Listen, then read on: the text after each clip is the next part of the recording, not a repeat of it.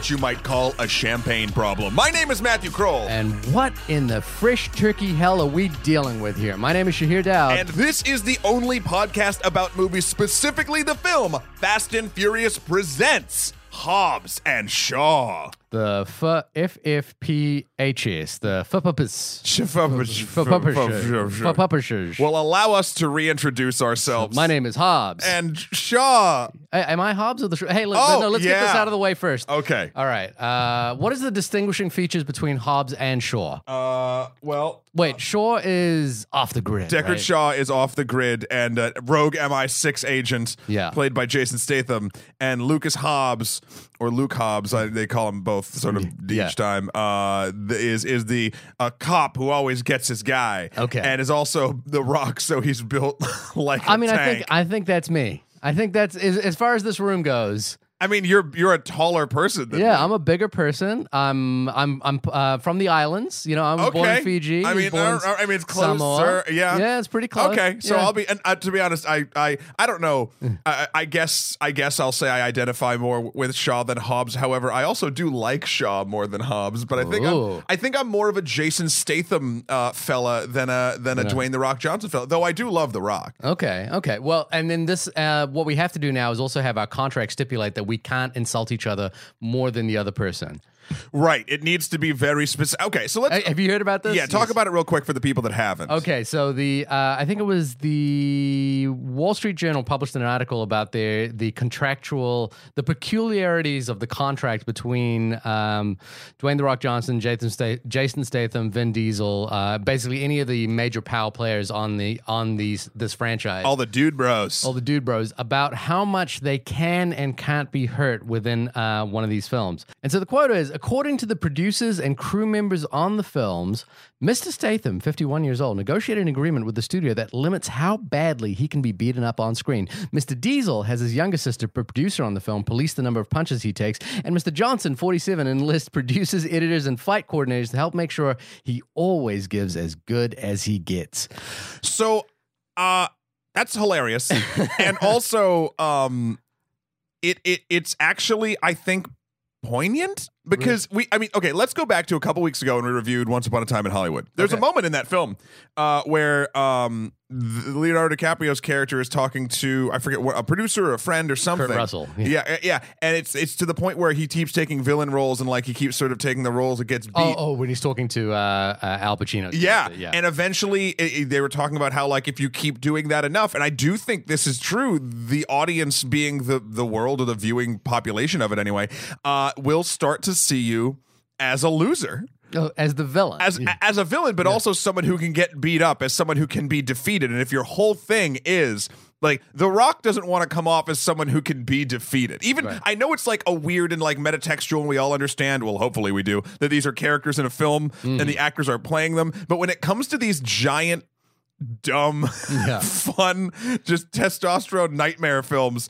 Uh, I think you do need like that. That is a that is an insurance policy on your career to be able to do these things at least as long as time will permit. yeah, I get. I mean, I, I don't disagree with that. There's a there's obviously a metatextual thing in terms of like how star power is leveraged in these films. Um, I I think it's just funny though because uh, essentially none of that is in service of the story, right? No, Like- but this movie isn't in service of the story. Well, we can, we can get into that in a minute. But coming back to Once Upon a Time in Hollywood, we got a couple of emails this week. A lot of people talking about Once Upon a Time in Hollywood. Uh, and I thought we'd just go through it. Now, I'm going to try to do this without any spoilers, but they're going to be minor uh, plot points for Once Upon a Time in Hollywood that you would have heard of at this point. Nothing, no, no spoilers, though. Sure. But we got an email in from Maya who say, uh, who's writing us in about Once Upon a Time. Was the film unnecessarily unnecessarily long? Absolutely. it felt sometimes unraveling in, in its pace by the end, and there's a sort of controversial element of sudden violence enacted upon women, which is something we've talked about, uh, not just for this film, but also The Hateful Eight, uh, which the audience was, sho- uh, was shocked by, but uh, I almost reveled in the Tarantino esque quality of it all. I will say that if Tarantino from now on trades the N word for feet shots, I will gladly agree to this because while the feet shots were a bit much. Not hearing the N word felt even better. Um, uh, anyway, I wanted to email you because I'm sort of overwhelmed by the Twitter discourse around this film. Huh. How do you turn the noise off? I love criticism. I love memes and fun asides on movies. I listen to your podcast for this reason. But I feel, especially when the big movies come out, the Twitter discourse gets a little out of hand. Nobody is making anyone see this film. Nobody makes anyone want to see any film. Why see a film if you don't want to see it? I don't see films I don't truly want to see. How do you turn off the noise in the Twitter sphere? Well, uh, first and foremost, uh, I want to go back to the feet question or the feet. Yeah, thing. yeah, yeah. Everyone was talking about again on the Twitter discourse, so I will get back to that. Yeah. All of the feet shots. Right. I didn't notice a single one when I watched the movie. I, I went. I, I was reading all about. it. I was like, were there tons of feet shots? Yeah. I know. I know. Quentin Tarantino's, uh, you know, uh, historically has a thing for feet, which whatever to each Yeah. your own. Yeah. But like. I didn't notice. I, I I was like maybe the girls at the camp when they were sitting on the bench, like Uh, when he was walking by. It was, there was a noticeable foot shot when, uh, for example, Sharon Tate goes to the movie. She puts her feet up on the uh, on the uh, seat in front of her. Oh, I didn't even. I don't remember that. And then know. there was a foot. There was a feet shot. Now, th- these are only noticeable because we know there's a thing about Quentin Tarantino and his foot Okay. fetish. Well, and you know, and, and again, you know, if you look at back to Kill Bill, there's you know feet shots in that. Death Proof, there's Sure. feet shots and you know, it's just a thing. it's a thing he does. Okay, so so with, with with that It's like mind, Michael Bay and midriffs. it's one of those butts. things. Michael Bay and butts. yeah. Um, or the Fast and the Furious, the first 15 minutes of a Fast and Furious film and butts. Yeah, exactly. Um, but no, uh, and so that's sort of an example of the Twitter discourse that like that's what everyone was talking about, Hmm. and I was like, I didn't uh, what? and th- there's there's a overwhelming um sense, and I think in uh film critique on the internet, I would say um that. uh, I think the reason why it's so prevalent Mhm. Is because when you tweet something about a movie, Right. even if it's a minor thing, Yeah. you have a short amount of time, so you can't make a huge long dissertation unless you do like a real long rant, which most people won't read. Yeah. You have to come up with some sort of hot take um, and try to make it funny as quick as possible. And then when you do that, inevitably it's designed to be, I'll, I'll use the term controversial in the sense that in this feat, for instance, people might say, like, oh, I didn't mind the feet, or like, way too much feet. And then people just start arguing about feet. And then you have a, a, climate where one person started a discussion that everyone can kind of jump in on. Yeah. And that's, I think, why it gets so cloudy is like one person has a thing they saw, and due to the fact that all the other people saw the same thing and might have a different opinion, then just the noise echoes. It's an echo chamber of nightmare. I think the interesting thing here is that oftentimes it, it might happen in the case where people actually haven't even seen the film and they're just responding to the actual Twitter discourse. Uh, I think it's Jon Ronson has uh, a book called the uh, uh, "So You've Been Shamed on the Internet" about Twitter, about uh, internet pile-ons as he calls it, uh, and it's really interesting. I, I think you know I, I responded to Maya on this uh, on this question, and um, you know uh, my point here is is just to kind of you know take a keep a healthy distance from from whatever it is you're reading. You know you're welcome to enjoy whatever it is you're reading on the internet, uh, but keep a healthy distance of skepticism. I, I think for me, uh, the one thing that I think we talk about a lot on this podcast is. Mm, it's something I, I guess maybe I've, I've sort of figured out how to how to express this, but it's this idea that um, films are entirely made speculatively. You know, like you don't know whether the film is going to be good when you're making it. You're hoping it's going to be good. You Yeah. have an idea for the film being good, but it's made entirely, you know, like on the speculation that it will be good. You know, you you're exercising an idea, and film criticism or the response to film is done entirely retrospectively. So you're looking back at a film as though the decisions were kind of made. Uh, you know, it, it, that, that was the only decision to be made, and I and I Your think Monday morning quarterbacking. yeah, and I think I think all you have to do there is recognize that you have to have a healthy degree of respect for the fact that someone put this in front of you with this, you know, with put all their anxiety, fear, speculation onto the table in front of you, and no matter what you think of it, whether you like it or dislike it, just have a healthy degree of respect that someone put this in front of you. And may, you know, and and does it without knowing entirely, you know, like that if it's going to be good or not, or if it's going to work, you know, it's it's always up in the air. And going back to some some reviews I was just checking out about Hobbs and Shaw. um, We're not going to take that approach with this. Uh, no, well, no, I mean, there's there's there's an interesting caveat to the thing you just said, Hmm. and like what for instance if it's a independent film that like a small group worked on and like whatever then like you know i feel and say it didn't hit with me or whatever like Yeah. i'm not going to attack the film or whatever then there's these giant sort of just what i would consider maybe at one point a year or two before it was released when it was just a glint in a writer's eye Hmm. they were making it crafting it with love and whatever but then it went through the wood chipper that hollywood can be Yeah. and comes out the other side as a death by committee sort of thing and that happens Yeah. um then then i i don't want to ever sort of like really rally or insult it unless it's like something that is actually really insulting in content in like uh content but then you have hobbs and shaw and hobbs and shaw well we'll get into it it's just it's a weird hybrid of the two i feel I think the contract we just discussed probably exemplifies everything you're just talking about. Exactly. Uh, but but oh oh but the, to get through to the end of Maya's thing, how do you uh, you said uh, have a you know comfortable uh, you know basically relationship with how you ingest these things? I think that's very important. Also, I found and, and this might be a little bit bubbling, but again, a lot of my Twitter is sort of media based as far as like films and and, and games and stuff like that. Um, I do not try to limit my sort of um, I guess political uh, opinion stuff on Twitter, like what I read, right? Okay. But I I have started to cultivate uh people in in sort of film Twitter or or or film and games sort of stuff that I respect their opinions consistently. Like Right. I, I've gotten rid of the people that are just like get me angry and make me want to respond. Oh, if that is that makes why sense. you're not following me on Twitter anymore? I don't listen. I don't want to talk about it, but the uh, but like it is incredibly helpful. There's some things that we shouldn't ignore when it comes to sort of like actual stuff that affects like true real life much more quickly than say uh, a film review might. right. Um, not to say the film can't affect real life. It's just it's a slower sort of cultural process. Um, I found that my days are happier Mm-hmm. uh, because because normally. Uh, case in point, uh, movie Bob. Yeah. Love movie Bob. I read his tweets. I I watch his shows, etc. You should all do it. Um, I've disagreed with him uh, recently on a couple films, but Right. I also respect his process and the respect for what he's doing. Where I'm like, this is the kind of discourse I would like to have instead of like uh someone rambling just being like this movie's fucking shit and you're like cool Yeah. enjoy your 200k views my friend um so that's sort of where i sit my i hope that's uh somewhat helpful I know we're going to get off into side channels. The only thing I would say there is that I like to keep uh, uh, a sit of people on Twitter uh, that I follow whose opinions I know I always disagree with, and who's who, and just just so I can see what the other side is thinking. That's, I do that with politics. I Yeah. don't do that with movies. I, I, I'm too stressed out about the world in general to deal with that across the things I'm supposed to be doing for entertainment. Gotcha. All right. One more email about Once Upon a Time in Hollywood from Will, uh, who I believe is from Australia. We Ah. saw Once Upon a Time in Hollywood over here with a packed audience. Pretty sure nobody in the crowd knew anything about the Manson and Tate murders.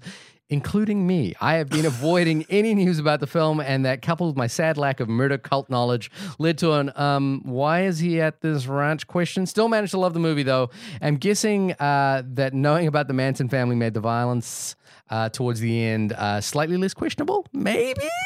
Um, so yeah, this is an interesting. No. this is an interesting thing, which is that we're realizing um, that not a lot of people know about the the Manson family murders. Well, internationally. Yeah, I mean, even even nationally, people there there are emails floating around of people who, you know, if you're uh, born, you know, like in the '80s or '90s, why would you know anything about the Manson family? I guess Manson you start associating with Marilyn Manson because Yeah. that'd be the only thing that's why still current. Why, why mean, would you know anything about? Charles Manson died in prison. What? Um, Not long ago. Not long ago. But he hasn't like been a you know like a figure of note uh, for whatever that's worth for many many uh, years. And you know, again, it's a it happened in 1969, I believe it was, and you know, like Sure. essentially a small number of people got this.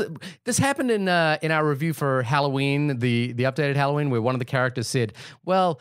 You know, uh, Mike Myers only killed like three people. You know, back back in the day, and the, you know, like n- now we're dealing with people dying on a large scale all Yeah. the time, kind of thing. Why would you know anything about the Manson family? It's it's actually really sad. One of the uh, we did an extra history on YouTube on the Boston massacre, and a lot of the comments were, "Well, it was only 13 people. That's not a massacre." Right, And right. you're like, "What?" yeah.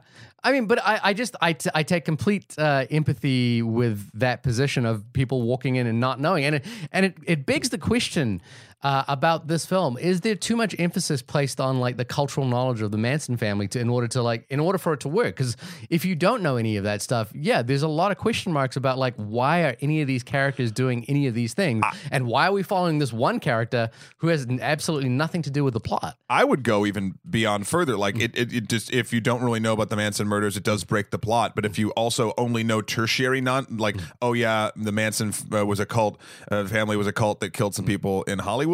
Y- like you might not know it was Sharon Tate. Yeah. You might not know how that actually did sort of end the golden age of cinema. Like, Mm. th- like there's a lot like you do. There's a lot of prerequisite knowledge you Yeah. need to actually get the point that Quentin Tarantino is trying to make. Luckily, he also basically made like 19 mini music videos that look really cool with Brad Pitt driving around 1969 LA. So it does, uh, you know, carry you. Yeah. But you might walk out with even more of a sense like I did, which was sort of like, what does is there a point to this? And then you actually have to think about it and do a little research, which is fun. Yeah. Uh, again, like I go to I go to a Quentin Tarantino movie thinking I might have to do that, and that's great, and I enjoyed the process. I go to a film like Fast and Furious presents Hobbs and Shaw, just knowing everything will just be right there up on the screen. served on you on a uh, in a on a meaty silver platter. Uh, we have got another uh, voicemail, but I'm not going to play this one. voicemail? A voicemail from uh, Liam of the Oeuvre Busters podcast about this movie, but it's very spoilerific, so we will save that for another time, uh, possibly at the end of an episode. Thank you for sending that in, Liam. Um, finally, one one last tweet from our friend Baby Dread, who has gone through and listened to nearly every episode at this point, or is listening. Baby Dread. Baby Dread, we appreciate that, but I don't appreciate this tweet. What? Which is R.E. Drive from Nicolas Winding Refn. I think this might be the first time I completely agree with Matt. Hell yeah! what do you get when you deconstruct an 80s action movie? Nothing.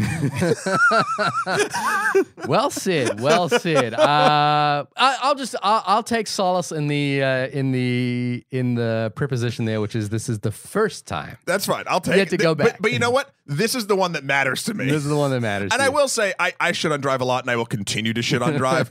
Amazing cinematography, soundtrack is top notch. That Right. that is what I will say about that. But that film is a. All right. So, what in the fresh turkey hell are we dealing with here? I, uh, as we, I don't know if, uh, again, maybe contextual knowledge that people don't know. Uh, I have not seen, no, I've seen one Fast and the Furious movie. and it was for the show. It was, Uh, was you started. You Yeah, I- started with the Charlize Theron. I feel like I've seen, I might have seen the first one when it came out, but I, I, you know, I never really paid much attention to it. Yeah. Um, I watched the, uh, I watched half of uh, the second one uh, this week in preparation for this episode. you watched uh, Fast and Furious two. Yeah, Too Fast, Too Furious. That's literally going to not help you at all. I know. I, I I started watching and I was like, this is not going to help me in any context. I was like, I realized I should have started at Fast Five, Five or, or six. four or I think Rock comes in on uh, on five. okay. I think. All right. I think. And then Right Jason Statham becomes a villain in six, and then a bit of a hero in seven and eight. Write us in at onlymoviepodcast at gmail.com or hit us up on Twitter at onlymoviepod with your full uh, annotated history of the Fast and the Furious franchise. I do know it goes one, two, four, five, six, three, seven, eight. Hobbs and Shaw. this is Justice for Han that you're describing. Yeah, yeah, It's yeah. basically you're, you're trying to re-anchor the whole thing Well, they do. I'm not doing it. They do it. Okay. They've they've said that's the official timeline. The timeline also doesn't make any sense. Is that right? I mean- not a lot of stuff makes sense in this universe no, to me. but the universe itself is set up to not make sense. So therefore, does it all make sense? So this is a spin-off, uh, obviously with uh, with The Rock and Jason Statham's character. We're not seeing a lot of our few franchise favorites, including um, Mr. Vin Diesel, who's no longer uh, isn't isn't in isn't in this film.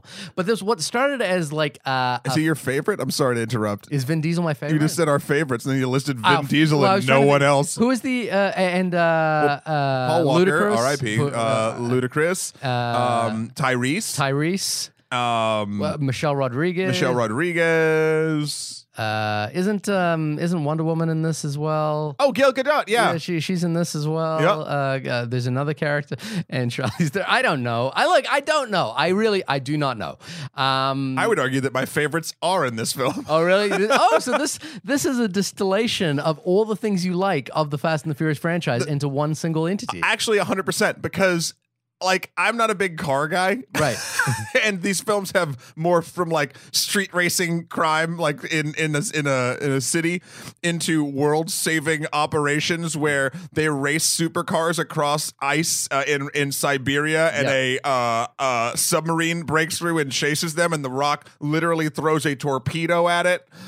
Uh He's also superhuman at some point, right? like I, he's been shot by. Bu- I've I remember in the in the Fate and the Furious, he gets shot. I, I'm guessing they're rubber bullets, but he just kind of keeps walking. Yeah. like like it was. he also like heals up his arm after it's broken and cracks out of his cast. right. Okay. Uh, so yeah. well, tell us what Hobbs and Shaw is about. Oh well, I'm not going to tell you. I think I should let uh, IMDb tell you. Okay. Lawman Luke Hobbs and outcast Deckard Shaw form an unlikely alliance when a cyber genetically enhanced villain threatens the future of humanity. Future of humanity. Wait, I want to go back to cyber genetically enhanced. Cy- yeah, cyber. Are they trying to say cybernetically? I don't know, but it Oh, is says that just too cyber close to the dash genetically. Is that just too close to the Terminator franchise? I don't. I mean, he uh, uh, Idris Elba in this film is hilariously wonderful. it's it's weird that that the fact that there is a cyborg human in this movie is kind of like an entirely. It's almost not secondary, but almost tertiary plot point. So, for whatever reason, I go back when I, when I heard the plot of this movie, and and by the way, the trailers. If you haven't watched them, uh, you can you just know the whole movie. Um, but the there's a there's a film franchise from the '80s, Shahir, and I think there's five or six of them. I only watched the first three. Uh, Is it uh, okay? I'm, I'm putting I'm putting the name that I think you're talking about in my head. okay. Uh, or should I write it down on a piece of Uh, paper? write it down on a piece of paper I'm real quick, but I bet you it's wrong because it's just not. Uh, you're. N- it's not going to be something that I think you are familiar with. Um, but here we go. Wait, wait, wait, oh, I, well, what I have to just kill time for the audience while you write down. Yeah. Okay. Go. Okay, uh, it's the American Ninja series. Oh God, no. Yeah, what'd you write? Universal Soldier. Oh, also true. Yeah.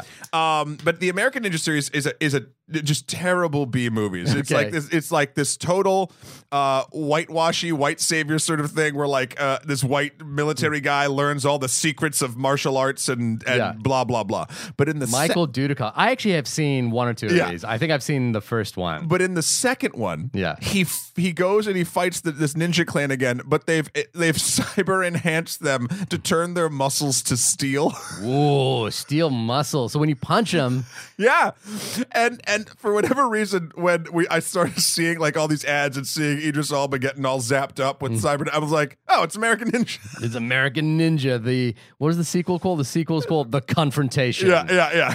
so anyway, sorry. Uh, deep cut for my horrible '80s film. Uh, We should just do that movie. American Ninja Two. Um. Yeah. No. So again, I I uh, I have no contextual knowledge, which which is interesting because what it means is the uh the the ploy of low expectations comes into play here, which is that I have very low expectations when I go to see this movie. Uh, I I wouldn't. I, I doubt very much that I would pay to see this movie if it wasn't for this podcast. Um, but what that meant was the low expectations actually played in its favor. Oh me yeah, they often do. uh, which is that I didn't. There, there's. I have an issue with this film. One that it's absolutely ridiculous, and, Well, yeah, that yeah. but, but that's fine. That, that's I'm- more of a fact for me and not an issue. yeah, it's it's totally fine. This movie is completely ridiculous. Plot points that are set up in this movie make no sense and are immediately displ- uh, disproven w- with with nonsensical storyline. Um, what I, f- I I will say this: I, I found that what I what I enjoyed about this is the type of action that we were getting from scene to scene was varied enough that I was never quite bored with the action. Which I which I you know like You have which- action fatigue a lot. yeah, which is the problem that I had with uh, John Wick, for example. Uh, also directed by David Leitch, uh, who directed this film. No. or have they split up now? It's David Leitch and uh, uh, his partner. Did he? I'm pretty sure he directed John Wick three, didn't he? And Atomic Blonde. He was a producer on John Wick. Uh, he yeah, he directed Atomic Blonde and Deadpool 2. Okay, yeah. So uh, I thought the action was varied enough, um, so that that uh, you know you kind of got a sense of everything that was happening was was interesting and new, and I and I enjoyed that. Um, I will say. The problem is the if if any movie wears out has a, has a problem with wearing out its welcome, it's this one. This is this movie is literally half an hour too long. Um, Oh, see, I disagree. Oh wow! Uh, this movie is half an hour too long, and and any goodwill I have by just going, yeah, you know, like I can see this being kind of entertaining and fun and sort of slapsticky kind of bro comedy across the across the planet. Uh, it all gets worn out by the fact that it just it is too long. I agree the film has problems. I think we're going to have maybe t- multiple different problems than each other and then also one exact same problem. Okay. Um, but what I will say is this movie, uh, before we get into spoilers and we get into all those juicy, juicy problems, Yeah. uh, this movie falls into the category for me of perfect place, perfect time. Okay. Uh, I and Who are we talking about? You or- me? For me, Yeah. Um. So, listeners, I don't know if you've ever experienced this, or Shahir, you as well. But like when the fates sort of align and timing works out perfectly, and then the like everything sort of works out, and then you're just at the movies. Right. And by that I mean I was in uh, Indianapolis for Gen Con for extra credits. We were doing a panel. Yeah. Uh, which was amazing. And if you were there, or if you're whatever, I hope you had a great Gen Con, and hope you enjoyed the panel. But, um the we were finishing up uh half of our team had already left and it was me and two of my team members uh just eating dinner at, at a restaurant and we were i have the flight early in the morning and whatever. And we were just shooting the shit and having a good time and you know we were probably just gonna call it an early night. And then i remembered that we are probably gonna do the episode for the this for the podcast and i was like oh i wonder if there's any movie theaters like in walking distance because i'd never been to indianapolis before which is also an awesome town. Yeah. Um and i go i look and within 0.1 miles Yeah. at a museum Yeah. there's an actual IMAX theater. Okay. Not only that, You saw this in IMAX? yeah, not only that, the tickets were like fifteen dollars. Oh, that's that's that's some pre- that's some uh that's a premium discount. Yeah. You got you got in good. You how could you not go? So you so should buy extra tickets. I go, I go. I'm like, guys, do do you want to go see Hobbs and- and Shaw at the IMAX? And both of them are like, we've never seen any of these films before because it's definitely not their bag. Yeah. And I was like, I don't think it matters. And they're like, okay. So we all go. Not only that, so we walk there. It's a short walk from the restaurant where we're at. Yeah. And this, I, I wish I remembered the museum's name, but it's the one with the IMAX theater in Indianapolis. Um, it is the most beautifully landscaped thing, like all around it. There's like a man made river moat thing and like five different monuments to stuff. And it was a part of the city that I'd never seen before. We walk in, the, the museum is obviously closed and empty, but all the doors are open because people are still going to this movie. Yeah. We go in, whatever. It's an actual IMAX theater. I thought it was going to be like a Limax for the price. No, it's a real. At, usually at museums. At they're museums, it's real. And I was like, Hobbs and Shaw at the museum. I was like, okay. actually- Hobbs and Shaw at the Uh, museum. That's the sequel. that should be yeah. Uh, so we get in, and it's literally us and like one other couple, and the film just washed over us entirely. Like we were laughing, we were having a good time. I think that's why. Maybe I would have thought it was too long hmm. had all of those stars not aligned. yeah. Because holy shit, that was just the perfect movie going experience. It was out of the blue. Yeah. It was super easy. It was beautiful to look at and experience. And I was with people that knew it was as ridiculous as I knew it was and had different perspectives. And we came out laughing and we like walked around for like 45 minutes after just talking about the dumb shit we just saw. Okay. And it was just like, I don't know. I But think but you're you're talking about the experience more than you're talking about the movie. well, we're going to get to the movie. And the movie has problems. There's no question. But that's why I said I think this movie hit me at perfect place, perfect time. So I, I just wanted to preface um, my uh, what might come off as undying love for this film has a lot of sort of like uh, perfect coincidence to get me into that mind state. So the opposite experience for you would be if you found if you realized you had to see it for the podcast, you were on a flight the next morning at like 4 a.m. for Yep. some reason. It was 11 o'clock at night, and the movie theater was like 20 miles away, and you had to drive, and there was no parking, and the tickets were $25, and it was packed with people who were on their cell phones, and you couldn't get and the the popcorn had a mouse in it. oh, the, the last part might have been cute, but the uh, the rest of it, yeah. Yeah. So if that if that was the scenario, the exact same movie would be like fuck this movie, right? I wouldn't be fuck this movie. I just wouldn't have enjoyed it as much. I think. Right. I, I, it just would have been like, oh, is this over? Yeah, yeah, yeah. Yeah. So, so it's it, the context is helping you in this. I scenario. think the context is as, just as it is helping me in Yeah. terms of like you know low expectations. Yeah. Um. and- All right. So so. Let, let's let's get into spoilers. That's a 30-minute preamble. I think we can talk about the film We can now. just talk specifically about spoilers. Obviously, as as this movie, as this franchise has gone kind of gone on, I think there's been a parallel line drawn between Mission Impossible and the Fast and the Furious franchise. Right? Like they're basically running on two similarly direction train tracks at this point. And this even features Vanessa Kirby from Mission Impossible Fallout, um, or you know, like who has a much smaller role in Fallout, but kind of you know like is in between uh, two male characters uh, as she was in in Fallout.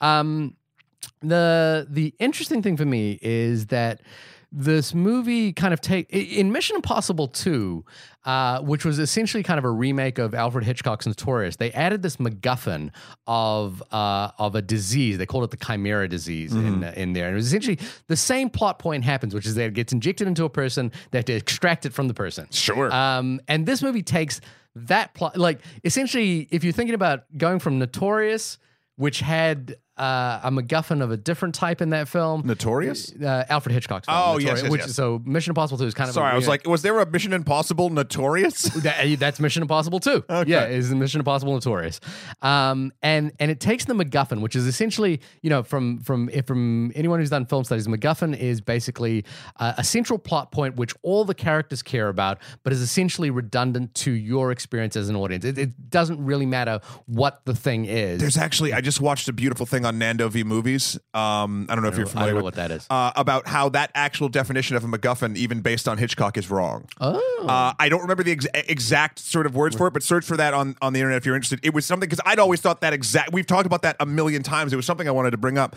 but it's it's uh, it, it was something and and it's something along the lines of the it's it's not a MacGuffin if it still drives the plot because of the way that that because that was a term that Hmm. that uh, Hitchcock coined. Um, or used, yeah. yeah, the yeah. Well, I'm sorry to not have that information at my fingertips. I wasn't prepared for that. But the but check that out because the definition of MacGuffin is actually super like weirdly intricate and interesting. Yeah. Um, but I get what you're saying. It's a it's an object or a thing that will hopefully move the plot forward or make the characters want a, want to do a thing. I think there's been a couple of papers written, interestingly, about like the idea that the MacGuffin has a psychological importance uh, for the actual thematic resonance of the film. So that's maybe what they're talking Maybe. about. Um, but essentially, the way Hitchcock used to use it as a MacGuffin is is this object that all the characters want to get, um, but it really doesn't matter what the object actually is. Like it could be anything. In Pulp Fiction, we don't even see what the what the object is that all these characters are trying to get, which is this essentially is just a light in a briefcase. We Yeah. never we never know what it is. Uh, in um, the 39 Steps, for example, Alfred Hitchcock film, they're trying to get this code for a nuclear for something. Nobody knows what it is. It doesn't really matter. Uh, in Mission Impossible 2, the Chimera disease doesn't really matter. It's just this thing that everyone's trying to get. In this one, it doesn't really matter, but it kind of does because the mechanics around how this plot point is used are so ridiculous that it that it it, it kind of gets into this thing where you're like, wait a minute. If everyone's talking, you know, the best way you can use a MacGuffin is to just introduce it and never really mention it again, or never really mention the details of it. But this film starts to get into real heavy details. I'm of this. starting to remember things too. Like, for instance, some people call the sled like Rosebud Yeah. a MacGuffin. It's not because what the object actually is has incredible importance to the rest of the film. It's just you find out what it is at the end. Yeah, that that the, the, slid and rosebud is a slightly different. But I know, but then, for instance, in this, and believe me, I'm not comparing. Well, I guess I am. No, uh, it's just, uh, Citizen and Kane versus Citizen Kane. yeah. Gotcha. Um, perfect, exactly. But double feature movie night. Um, but the the the virus in this film actually does have to do with the plot as they tell us the the goal of the secret uh, eugenic cyber cult Right. which has a name that i couldn't even pronounce after they said it nine Eaton- times Eteon? eaton it, it's just like it's weird I just I I because it sounds like Eton, which is the the famous school in London where all the Oh. elites and royals went. That's that's the only way I remember Gotcha. it. And I thought it was kind of like this sort of elitist thing. Right. Um, the virus that they're doing is to actually help their entire goal along, which is which again, it's a super bland nonsense reasoning, but it's to kill all the quote weak people to help the other people be Here's stronger. a question for you. Do you know is this this might be the sort of steel muscles analogy again? Sure. Who is strong enough to withstand a liquefaction of their body? Like like what what is the definition of strong or weak in that in that in that parameter? I think how they were saying it, at least how I read it, maybe I just have like my own internal uh, script for all these Mm. Yeah. dumb movies that I've seen for a million times. But the way I read it was, peop like the virus would kill people that were say prone to cancer or prone to Mm-hmm. uh, different genetic diseases to make sure that the people that survived would not like no one because remember they said when it was in her body when it was in uh, Mm-hmm. Yeah. Vanessa Kirby's body um, that it wasn't programmed and therefore if it died when it was in it it would affect everyone right. so including the good guys the bad guys and Oh, so everybody they were going to take it and reprogram. they were going to take it and reprogram it Okay, and they haven't heard of uh, antibacterial resistance at any point. i don't think this was a it's not bacteria it's a virus I know, but they have never heard of antiviral resistance or well there's no such thing as antiviral Well, anti, but they're, they're, they're basically saying that we're gonna we're gonna wipe off disease by taking away all all the people who could be susceptible to these diseases, not thinking about the theory of evolution or evolutionary theory, which is that resist you know diseases that are resistance would pop up, new diseases that are resistance would be popping up. hundred percent but i think that they again they They, are they didn't pay attention at Eton, obviously. no, no. Here's the deal. They actually did because they well, and, but they're a doomsday cult, right? Like that's what Right. doomsday cults do. Like they they think that they've got all the answers, and they're gonna say they win. Yeah. Uh, something else is gonna happen. It's not just gonna be like, well, now we're all perfect. Right. It's the yeah. I mean, at least with Thanos, for example, his was just all chance, right? It was just like there was no like He left it up to the universe in a certain sense. Uh, yeah. Yeah. Um. The the interesting thing then is okay. So now this disease has been injected into Vanessa Kirby, which is something you see in the very first few minutes of this film. We realize that a, a character played by Idris Elba is out to get her. For some reason, she is now framed for stealing the virus. Because so also the, the the eugenic cyber cult, and I think that phrase is wonderful. Yeah. Um, it's just as a generic bad guy. Yeah. eugenic cyber cult. Yeah, and also Um, bad guy. Yeah. Uh, self-proclaimed bad guy. Uh, the fact that she basically Idris Elba's on the way to steal it, and his name is Brixton, by the way, and Yeah. uh, Vanessa Kirby's name is uh, Hattie. Yeah. Um, and the she was an MI6 agent. She was tasked to get it. She couldn't get it out, and she knew she'd have to like get away with it quick. So she injects it with her into herself, and she gets away. Now Brixton and the eugenics death cult um, decide uh, that uh, the only way they can get her is if they hack because they have like access to hacking everything, right? Right. So they frame her. So they frame her so that then they can get her. Right. So they have complete control of the media. Yep. Okay. Um, that seems like a pretty powerful thing. So you want complete control of the media and the ability to kill people. I think they just I think the the virus itself was like just get it done quicker. Like cuz they could have just done what they were doing if they spent like 20 years controlling the media. Right, right. Uh but instead yeah. And so now the CIA and MI6 decide we need to get this back. 'Cause Yeah. They they seem to know or do they believe that Vanessa Kirby's character is uh i- do they they that- think at this point in the film that she has gone rogue and stolen the virus. Okay. All right. So they they're they're completely manipulatable Oh, 100%. by the media that that Eteon owns. Also, side note, I don't normally go. I, w- I was thinking about this a lot, but Vanessa Kirby, I think, is my number one sort of favorite action uh, woman currently Action woman. in in Hollywood. Uh, I think this, uh, you know, she didn't really do much of it in in Mission Impossible. She was sort of just like the the queen pin in Yeah. a, in a way. Holy shit! In this, I, I feel like the and sh- again, we'll get into how the action is sort of cut and portrayed in a little bit, but.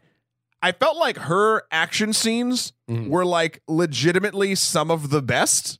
Okay. Um, So when she fights the Rock. when she fights anybody Right. because it seems like she or her stunt double Yeah. uh, can do a lot of the moves in one take. Okay. Uh, whereas that was an issue I had with some of the later action sequences with other people. Anyway, I just shout out to Vanessa Kirby because holy shit, she was doing work. Okay. And then so the CIA and the MI6 enlist both a rogue agent, which I don't know why you would do that, but maybe uh, Jason Statham is just the best at what he does. He's a champagne problem. But here, here's a, here's a story point that I I, I thought was really interesting because I was like, okay, you could I understand why the CIA enlists The Rock, right? Like, um, it's he's the best at what he does. Always I, gets his man. I, always gets his man. I have another issue with this that I'm going to come back to Sure. at some point. I'll defend Um, all of them. But um, but then but then they also enlist Jason Statham's character um to to to to do the same thing. But they they seemingly don't realize or know that Vanessa Kirby and Jason Statham are siblings. And I was like, wouldn't it, it wouldn't it be a better story point and more organic if basically Jason Statham is called to action not by the MI6, but just because his sister is in trouble One and he has hundred percent. The thing, the issue is, and it's funny because the trailers ruined this instantly. Right. Is I was watching for this.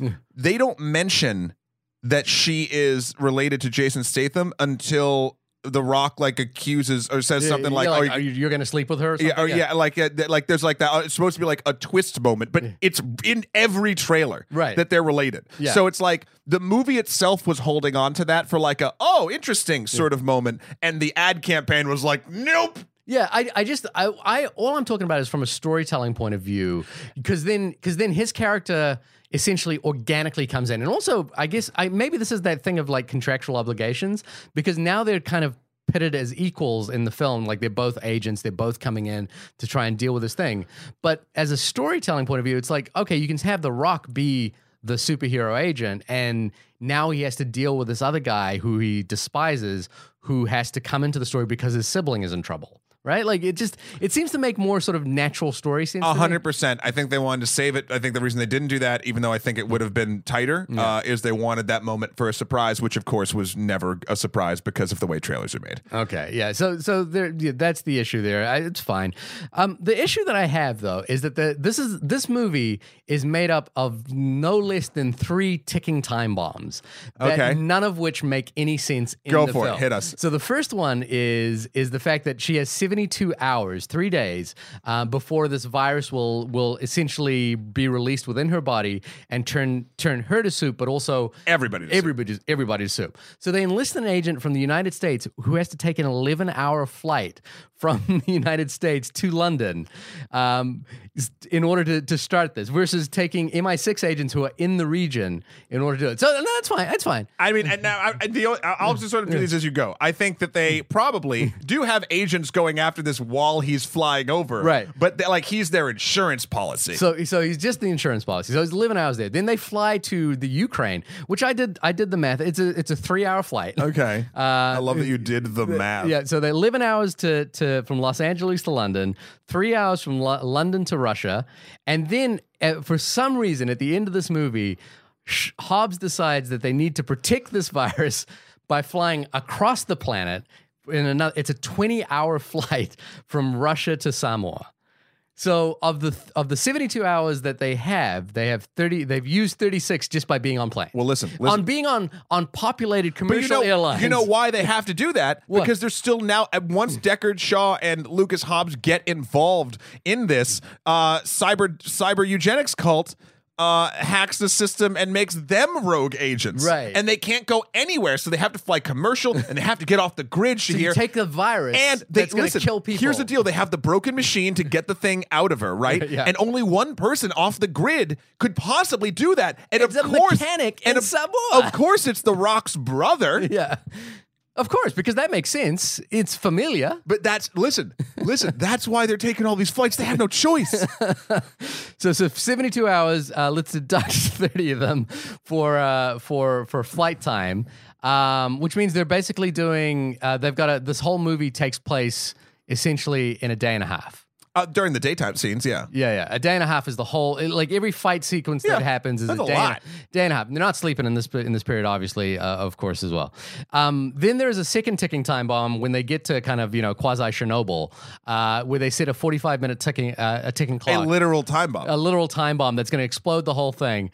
But at some point, they get knocked out in the middle of it. We're not, and we have no idea how long that knockout was. But when they get knocked out, two trucks are brought in and they're tied up, and and then the and then they're, they're strapped to this thing. I was like, where is the timer kind of going? And the timer, it, there's never a point at which the the- There's a thing in this film which is that they set up timers, but they only in one scene do they kind of like refer back to that timer, and that's the final sequence where they kind of literally have a 30 minute timer b- before this virus has to be extracted from the body.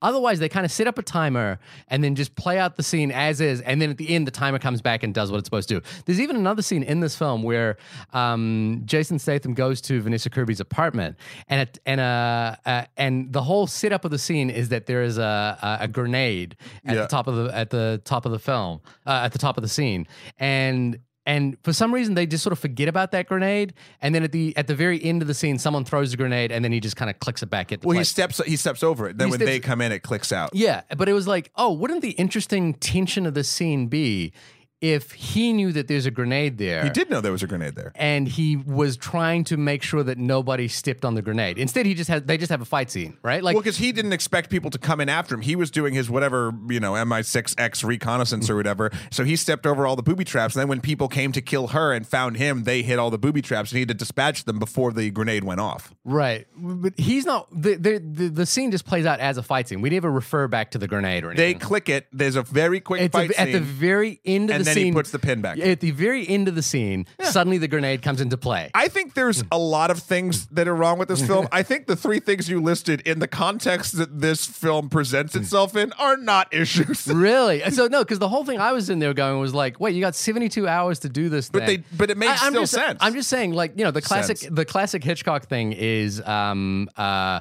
uh, suspense is when you know there's a bomb underneath uh, underneath a bus, and you're worried, and you're worried about the bomb underneath the bus.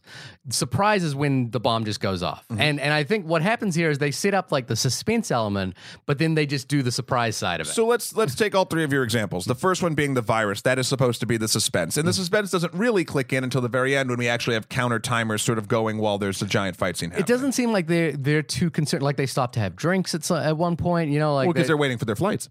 um, and then the second one being the bomb that they set up at the at the Russian military base. That's something I didn't ever feel like that was like a.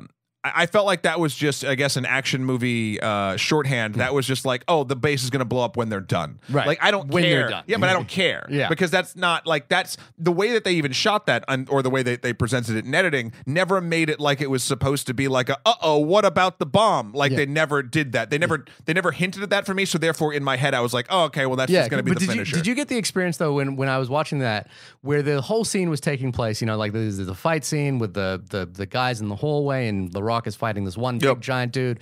They get caught by Idris Elba's thing. Then he's doing his whole speech, and he's doing the charge, and it's like the five chart. You know, like how many shocks can you take, kind of thing. And then they leave, and then all of a sudden, oh yeah, there was a bomb here. That's right, and it just explodes. Yeah. You know, like there's no sense of like. Well, they oh, do have shit, it. They have what? a bit of an action scene when they get to the trucks before that they break out, and then it starts exploding as Yeah. they're driving away. It actually doesn't explode until the ve- oh, it starts exploding. But but you know what I mean? Like like it's just sort of It like didn't matter to me because it I didn't matter that they set up the bomb. Well, it mattered only because you knew it was going to explode eventually. It was never it was never presented in a way to induce suspense, and therefore I was not disappointed when it didn't induce suspense. Okay. Um, and then the third one being the grenade, I think that's the most. No, I- no, no. uh, So th th- that was actually just one I mentioned uh, as well. Oh, do you have another one? yeah, the, well, because this is the the movie All of right, ticking time bombs, which is that at the end of the movie, after the uh, after uh, Hobbs's brother has you know like found the best mechanic on the planet to repair this like piece of high tech machinery. It was him. It was Uh, Hobbs's brother. Yeah. Um, he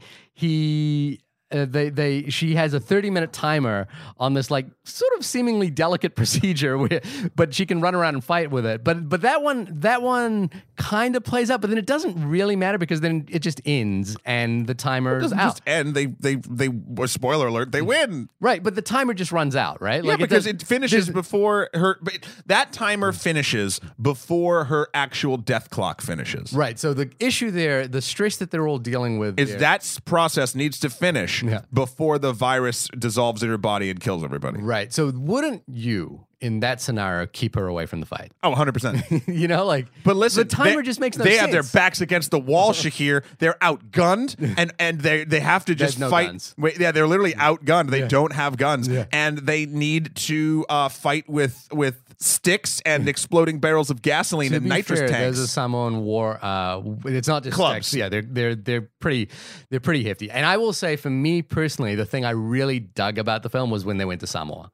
I mean, that was cool. See, so this is something Yeah. that I actually I want to give. I, I feel like we've been minorly shit talking this series, this entire this entire uh, podcast. Something that the Fast movies have done, I think, honestly, since five, has been presenting us with at least new looking and feeling action set pieces. Right. Um, oftentimes, superhero films, for instance, um, oftentimes like the end fight, at least uh, maybe like four or five years ago, all of them were big beams shooting into the sky, Right. And like a monster fighting around it and have to throw a thing into the beam or like stop the portal, and it's all like, yeah, yeah, yeah, yeah, yeah, we get it. This series, including this film, start taking all of these action sequences in just very interesting loca- locations and, and directions. Yeah. I mean, this film alone, you have a, a street race, sort of, or not a street race, but like a, a, a thing through the London streets, which is, I thought, even though it was full of CG, was still really fun. Idris Elba, Idris Elba's uh, uh, kit Transforming- transforming motorcycle, Which actually had the transformer noise in it. I was like, what? dope. Yeah. Um, I actually I did I did like that as well. I liked I liked the the the little car slide uh, underneath and his and his bike rotates. Yeah, I yeah, thought it was, cool. very cool. Yeah. uh, you have the the scene even before that. I think where they jump out of the the, the skyscraper Yeah. in the elevator, This is what I mean. The film had enough varying action sequences where I was like, I and then the end when they're at Samoa is something completely different. Now, I you know in the trailer it gave away it gave away the plot point that they don't have the guns anymore uh, because the his mother gave them away, and the, there's this giant technological force coming at them. But they did have a plot point where all of the guns, even characters trying to use enemy guns, wouldn't let them do it because they have ID chips in the guns Right. because they're a cyber eugenics cult. Yeah. So the which uh, Vanessa Kirby can just hack. Well, I mean, listen. She has if the we're gun, if yeah. we're going to start complaining about movie hacking now, then we're going to be here for a long time. Yeah. Um, but she hacks it so that then they can't use their guns for like I think Six minutes. Six minutes, and so they can have Six minutes within the thirty minutes that she has. as much So damage, timer. as much damage as possible Yeah. in the six minutes, and that makes it so cool. Especially, uh, oh, sorry, go go. No, I, I look. Uh, I, I'm from the Pacific Islands. You know, I was born in Fiji, so just seeing the Samoan Islands, you know, being represented, and, and the fact that he comes out wearing a sulu, which is the Yeah. the the uh, uh, it's kind of like a skirt. For The red thing. Yeah, it's a skirt for men that you wear, um, and like them doing a haka and them having like the tribal uh, thing. I was like, that's cool. I'm I, I'm actually I'm enjoying the fact that and and they sort of pit you know technology against like you know like old school and I, I really dug that and that has this sort of thematic resonance uh, in terms of like the history of those eras and post-colonialism you know the idea in new zealand for example uh, maori warriors were able to fend off um, you know attacks from guns because they were so more they were so more adept at at uh, Hacking. they were adept at hacking they were chips the hacking, guns. Yeah, computer chips with their guns. There's a really great Billy T. James joke uh, where uh, Billy T. James is a famous New Zealand comedian, and he they go back to that period where like the um, where the colonists are coming and they're trying to trade and they come up to Billy T. James who's a Maori Maori warrior and you know they say oh we can give you weapons guns and stuff and Billy T. James turns around goes haven't you got any money bro and I just it's just like it's just this like like I love this sort of uh this idea of being uh, well aware of uh, the the limitations that they had, but being able to fight against it. I think Right. that was really that was really cool. And it's like, and The Rock is Samoan, you know, like so it he carry like in in Polynesian culture, uh, there's a phrase called mana. Uh, which is basically how much uh, respect a person carries, and and how much uh, a person is able to to represent their tribe to the outside world and and you know the rock as a person as a human being i think carries a lot of mana for the pacific islands How is that spelt? m-a-n-a Okay, so actually, uh, that's it's interesting. a, it's a, it's been used uh, in in um, Dungeons and Dragons or well, uh, in kind of. So in uh, multiple uh, tabletop or video Yeah. games, mana. It's not. It's not mana. Well, I guess it is mana. We just say mana because we have weird, dumb accents. But the Hmm. the the that's sort of like your magical pool of energy. right yeah it's, Um, I think it's a similar concept That's yeah. interesting. I didn't know that's where it came from. Yeah, yeah, it's a, it's, it's, it's actually, it's, uh, it's woven into Polynesian life like quite, quite a lot. It's kind of a basically how respected and how much authority and how much uh, capability a person has is, is their mana, and it's, Yeah. and it's also it's tied to how good you, you know, like how good a person you are. Okay. It's not just, uh, it's just not, not just how good at things you are. It's how good a person you are. It's tied literally to how many times you are contractually uh, okay with getting punched in the face as long as you punch someone else in the face. Yeah, and this the, to you know like it, it to see the Rock kind of bringing Yeah. the Fast and the Furious franchise back to to you know to into Samoa and like representing like with with respect, you know, and kind of still having fun with it. I think that was really cool. It comes way too late in the movie. Like the movie is two two hours and something, and I was like, if this could just if this could all come under two hours, The I most think- boring parts for me was the Russian infiltration section. yeah, it just goes on Because that's the thing long. that feels the most samey to most Yeah. action films. Yeah. Uh, with the exception of I there's one shot in this film, it was in the trailers, and I was happy that it was a little bit longer in the film that like was like the most exciting shot for me Mm. in this movie. And it's with when uh, Jason Statham and Vanessa Kirby are in like the dune buggy thing and they ride out the window and they're Mm. They doing flip. a flip and they're shooting and like her legs are like flying in the air because she's not wearing a seatbelt. She's just like holding on to the roll cage. Mm. Yeah. And like they use the bottom chassis of the of the thing to stop helicopter fire or some shit. And I was just like, this is why I'm here. right. Um And and it's very again we we're we're not just doing this they're not just doing the same trick to get out of scenarios they're doing you know they they they're bringing in different skills and I I I really actually enjoyed that and that that did play for me and I and I think if it was just a little bit shorter Fair. I think I think this movie would have been great. uh, I have two gripes. Okay. Uh the first is I thought that the forced um Romance. No, Uh, I don't care about the, rom- the romance or whatever. I mean, Yeah. that's I don't know, whatever. Yeah. Sure. And you know what? I'll even say that the romance for it was actually a little bit sweeter than I thought it was going to be. Basically, lack uh, for you know Mm. Vanessa Kirby and the Rock's character sort of eventually kind of sort of fall for each other, and there's a lot of like you know like Mm. longing eyes from both of them, and of course you have Jason Statham's character be like, "Don't touch my sister," and like Mm-hmm. that sort of thing. But then the moment where they actually like have a kiss. It's like a real quick one right before the final fight, and he, the Rock even says like, "Do you want to do that again?" And she goes, "No, maybe tomorrow." I, now this is all going to come down to personal preference for me, but there's something about The Rock. It, I guess it's similar to Arnold Schwarzenegger. It's also really similar to Tom Cruise, where I see them often as asexual beings, Interesting. and and so when they get into romantic scenarios, something in my brain just doesn't click. I don't think. Okay, let, let me put it this way. I, I agree with you when it become when it's like a real like sexy romantic thing, right? Like I'm like I don't I can't sort of get into that. Yeah. But this felt weirdly, and this is gonna be the dumbest thing I think I say this entire podcast. Which get ready, felt like almost like a teenage sweetness to it. Like there was like like it felt way more innocent than the rest of this film feels. Yeah. and so I was like, ah. Like it was, it was that was fine. Uh, no, the problem I had Okay. was the the banter back and forth between Hobbs and Shaw and how much the film tried to sort of revel in it. Yeah. And I've never I don't know if I've ever seen something this dichotomous in any movie. Right.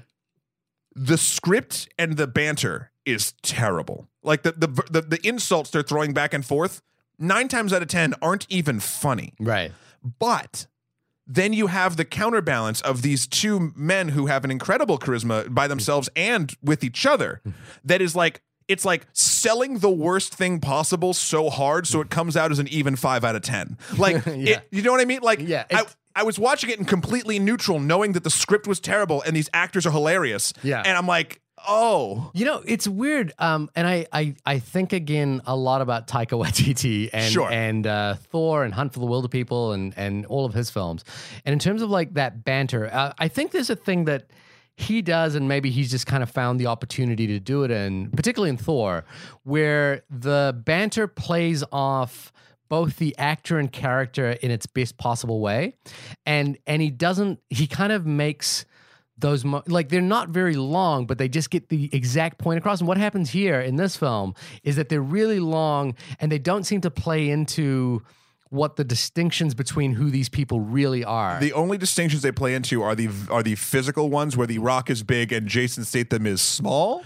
That and i think i think as well the best time the bit when it works the best is that the banter really cuts to the heart of like the other person's insecurity. Like it actually like gets through and that's why it's pissing them off you know? Like and and i i never got to see like for for jason statham's character for sure the trigger point is his sister You know, and and like it's it, they, otherwise they're just called. it's basically your mama jokes where no you're not It was all your mama joke. where you're not really hurting the other person. You're just trying to be cleverer. Yeah. And and and I think to me where it really lands, you know, for example, in uh, Thor and the Hulk, is that they're undercutting each other's masculinity by such a degree that it's really you feel that they're actually really kind of hurt by the things they're saying, Yeah. but they're able to put a brave face on it. And in, in Hobbs and Shaw, I don't think there's none of that sort of this is the thing with the ticking time bomb thing as well. It's just that there's no undercurrent to this. It's just all like, here's a ticking time bomb. Don't worry. Don't try to think too much about Yeah, it. it's You know, like, surface. like, and and here's some banter between these two guys. Don't try to think too much But about it. I, I wish I wish because the film does revel in these moments. Yeah. Like I wish that had like another two weeks in a writer's room. Like Right. I, I just feel like you could have really polished that up and made it like as enjoyable as the rest of the film. Yeah. Uh, and then, of course, the uh, minor continuation of this issue is like this does what all the Fast and the Furiouses do. That the the people uh, who have misunderstandings, like instantly, instantly after the two thirds point in the film in one battle, become brothers. Right. Yeah. Uh, and it's like these people are supposed to hate each other, and now all of a sudden they're like total besties. So here's the thing. Again, I, I, I, I'm, I, I'm pointing out a lot of things that I think are problematic with this film or, or wrong. You know, like just don't quite work. But, but there are two things that really work for me in this movie, and the one is that I think you know, like ultimately, what this film is is like the like the spike that is being shot into our arm with the with the virus at the beginning. The movie is a delivery mechanism for spectacle. Yes. Right. And it and unlike you know, for example, you know my issues with John Wick three, which kind of delivered the same spectacle over and over again, and kind of got me a little bit nauseated. This delivered enough varied spectacle that I was able to enjoy what I was being presented with. The second thing is, I think the thematic through line. Uh, there are many thematic through lines through this film, most of which don't work or don't really make any sense. But there is one in this that I kind of. I think there's enough credence played to it that actually kind of does make sense. Even if it is cheesy and silly, it's there enough and kind of played with enough sincerity that I was like, okay, that's what the film's about. I get it. You did it. Good job. And that is this idea of brotherhood and family. It's it's what's in every uh, all of these films, but it's the you know like Hobbs has his brother that he needs to reconcile with. Shaw has his sister that she needs to reconcile with, and then Hobbs and Shaw need to realize that ultimately they're brothers too. It's I I mean- mean, you know, it's it's not great. It's not it's not emotionally resonant, but it plays. The thing that's interesting Mm. is like all of the the gripes we've sort of talked about before, other than the family stuff for me. Like the movie is the type of movie and spending enough time on the things where it like you roll past it and you're like, oh, okay, I get it. Mm. This isn't that important, so we don't need to spend as much time on it. We're just going to keep going, going, going. Spectacle, spectacle, spectacle. Yeah. But family stuff, and when it tries to become an emotional thing, I think you do need a little more connective tissue. Like, I think this does lean a little hard on less sort of what this film is setting up as what's important and more on what the franchise itself sets up as more important. Um, right. uh, I, I, just, I just feel like they like there were some some moments. I, I actually thought that uh, Jason Statham and Vanessa Kirby had really nice brother sister chemistry in the scenes where they were allowed to stop flying out of windows. Right. But like. I don't know. There was just I, I never had a problem with. I thought The Rock and his family was handled well. I thought Jason Statham and his family was handled well. I thought the insta insta shift with Hobbs and Shaw. Right. They never had a come to come to Jesus moment or like whatever with one another. Like I think it was supposed to be Russia.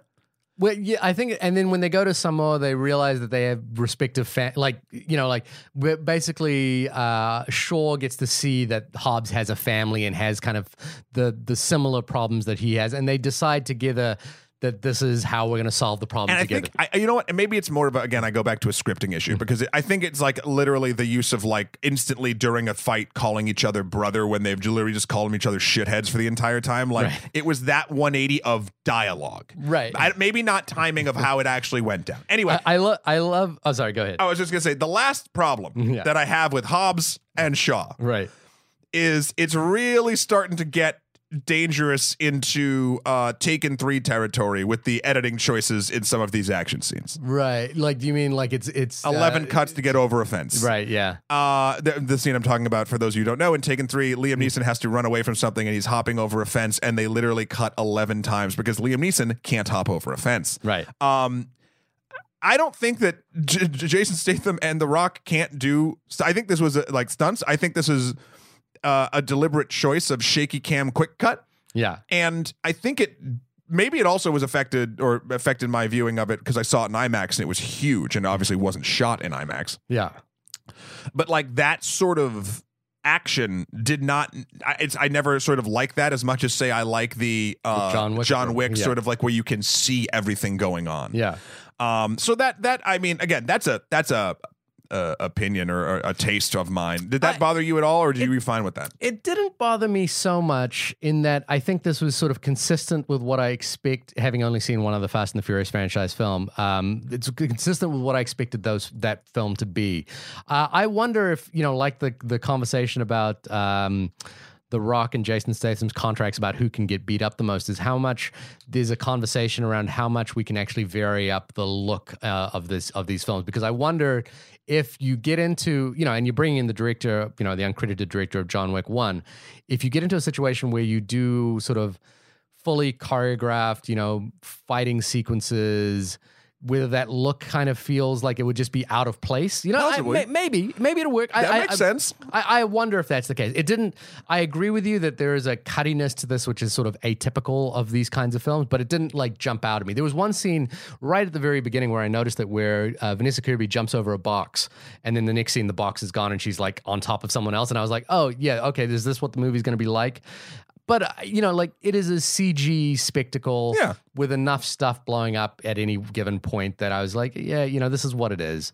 And I and I'm and I'm in this case, again, it's a delivery mechanism for those kinds of scenes, and there was enough variances in those kinds of scenes that I was okay with it. Yeah. Um, So let me ask you this. This is my Mm. final question to you. Is it a movie?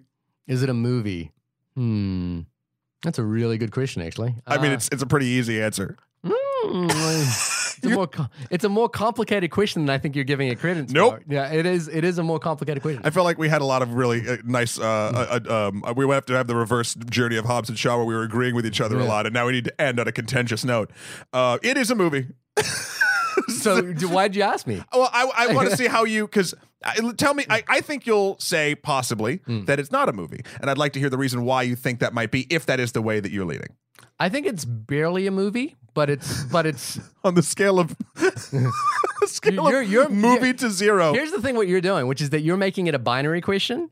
Uh, It which, is a binary question. I I don't think actually think it is a binary question. Oh, that's a bigger uh, conversation. Yeah. Anyway, um, I like barely a movie though. I like that. I like think that it's barely a movie, but it's but it's but it hangs together. Like I think this actually hangs together um, for what it is. And there's a couple other things I just wanted to get to, uh, which was one, I really enjoyed Idris Elba in this. I think Idris Elba, Idris Elba is the kind of actor that could jump into this, chew scenery, and then get out and jump. and jump jump out of this thing as quickly as possible and do something else. And I think that you know, like as much as these guys don't want to come off as being the villain, I think Charlize Theron in in the last one proved that point as well, which is like the best role to take is the villain role. Do it, chew scenery, like really ham it up, and then get the fuck out. Yeah, well, she's in. I think the next two though. Oh, is I think? I think she's an overarching villain. I think Oh, that's what God. I. Yeah, and I'm wondering. I'm wondering If if, she was the voice, uh, possibly, yeah. or uh, if that's going to be um Hobbs's wife, like the like something weird like about that, like the the da- the mother of Hobbs's daughter, Okay. uh, something like that, or Wait, what? or no, the- she can't be the mother of Hobbs' daughter. She was fighting him in the Fate and the Furious. she was fighting him. Yeah. What? In the Fate and the Furious. No, no, no. Sorry, I'm not saying they're. I'm saying if they're different people. So, for instance, I'm saying here's what, I think the voice You is. think Char- Charlize? Oh, you think? I have a couple opinions. I have a couple Okay, ideas. okay. The voice could be Charlize Theron's character from Fast Eight. Okay. The voice could be the actual. We've never seen The Rock's ex-wife, I believe, who ha- he has the daughter with. It could be that person because that seems like a family tie that they would do. Or She's it- a supervillain trying to destroy. the why not? Or it could be The Rock's father who abandoned his family. Okay. So there's a lot of interesting, uh, I and I use guess. hard air quotes. Yeah, I guess Uh, I, I I don't I don't see anything in there that would make that make sense. Like the one that everyone's talking about is if that person is if the voice is Han. Oh shit, that's cool, but it makes no sense. None of them would make sense. Right. But these movies have never made sense. I mm-hmm. mean, if you look at how Jason Statham's character was introduced after he he murders Han, Right. And then he goes in the beginning of his first movie and murders an entire hospital, and Right. now we're rooting for him. Right. Right. Right. So It's like if the Joker became the hero of the of the next Batman movie. yeah, right? But is- like, but was so suave about it, no one gave a shit. Yeah. The only other thing I kind of want to mention here is that uh, Jason Statham and Vanessa Kirby being siblings is a little. He's like fifty something years old, and she's like thirty, which means that, that she was twenty when he that, when she was a kid. Right. So the the there's flashback scenes where they're Where like, they're both they're similar both the same age, and I was like, um, okay, I get you know like this. I I'm not sure what we're trying to say here. Like either Vanessa Kirby's really old or, J- or Jason Statham is is much much younger. I think they'd want that one. I think they'd want him being much younger. So he's like 30, like cover, you know, like full on grown, wrinkled man. Anyway, anyway. No, I- you're right, I- you're right. Uh, I like Jason Statham. Uh, I like The Rock. I like Vanessa Kirby. I like the delivery mechanism.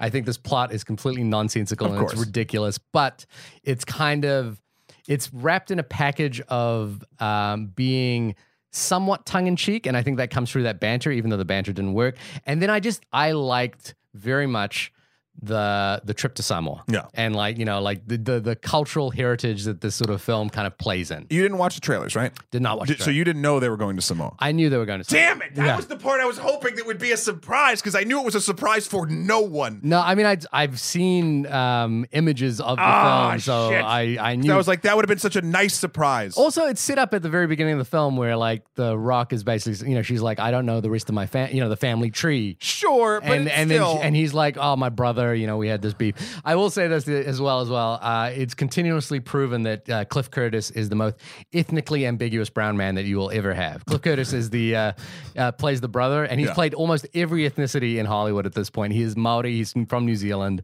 Uh, he's played Pakistani. He's played uh, Indian. He's played Mexican.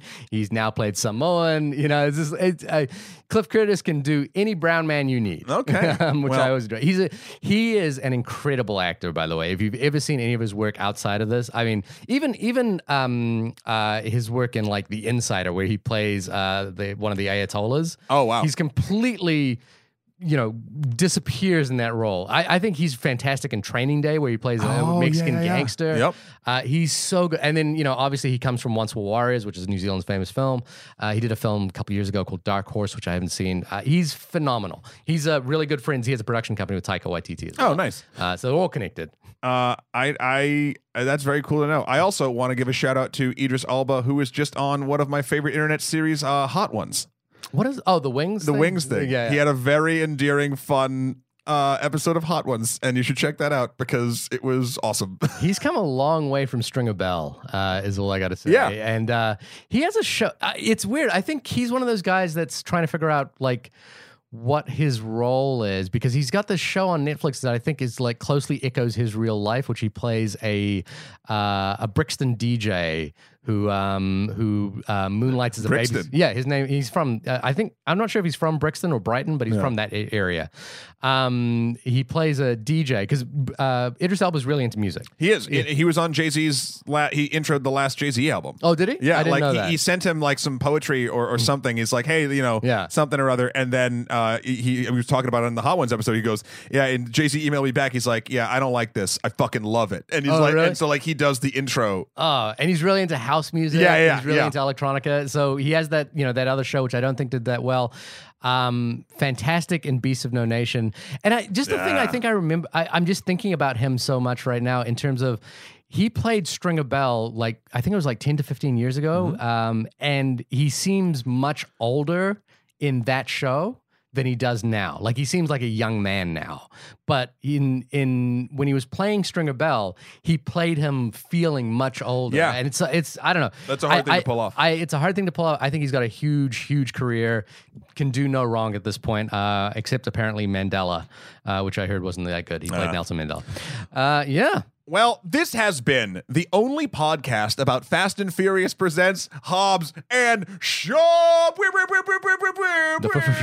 That's right. This is the only episode of the podcast where I'll make two mouth air horn noises Yeah. because we need one for Hobbs and one for Shaw. For, for. Uh, Shahir, when you are not uh, smuggling viruses out of the country via commercial airlines uh, after getting cavity searched when I accidentally, quote unquote, uh, stick the TSA on you, where can folks find you? Uh, you can see me using my fake passport, which is my cock is that Mike small? Something like uh, yeah, www.mikeoax. No, uh, Shahir Daud. Uh, it's s h a h i r d a u d dot com. Matt, when you are, uh, What are you doing this week? I actually, I'm, I'm, I'm at a loss. You, you're, you're in the middle. You're, you're, you're jumping, you're jumping straight down the line of a five out of ten uh, when you are not cutting two pieces of stone into two. Well, where can people find you? I have no idea. You can find me very confused at what you just said.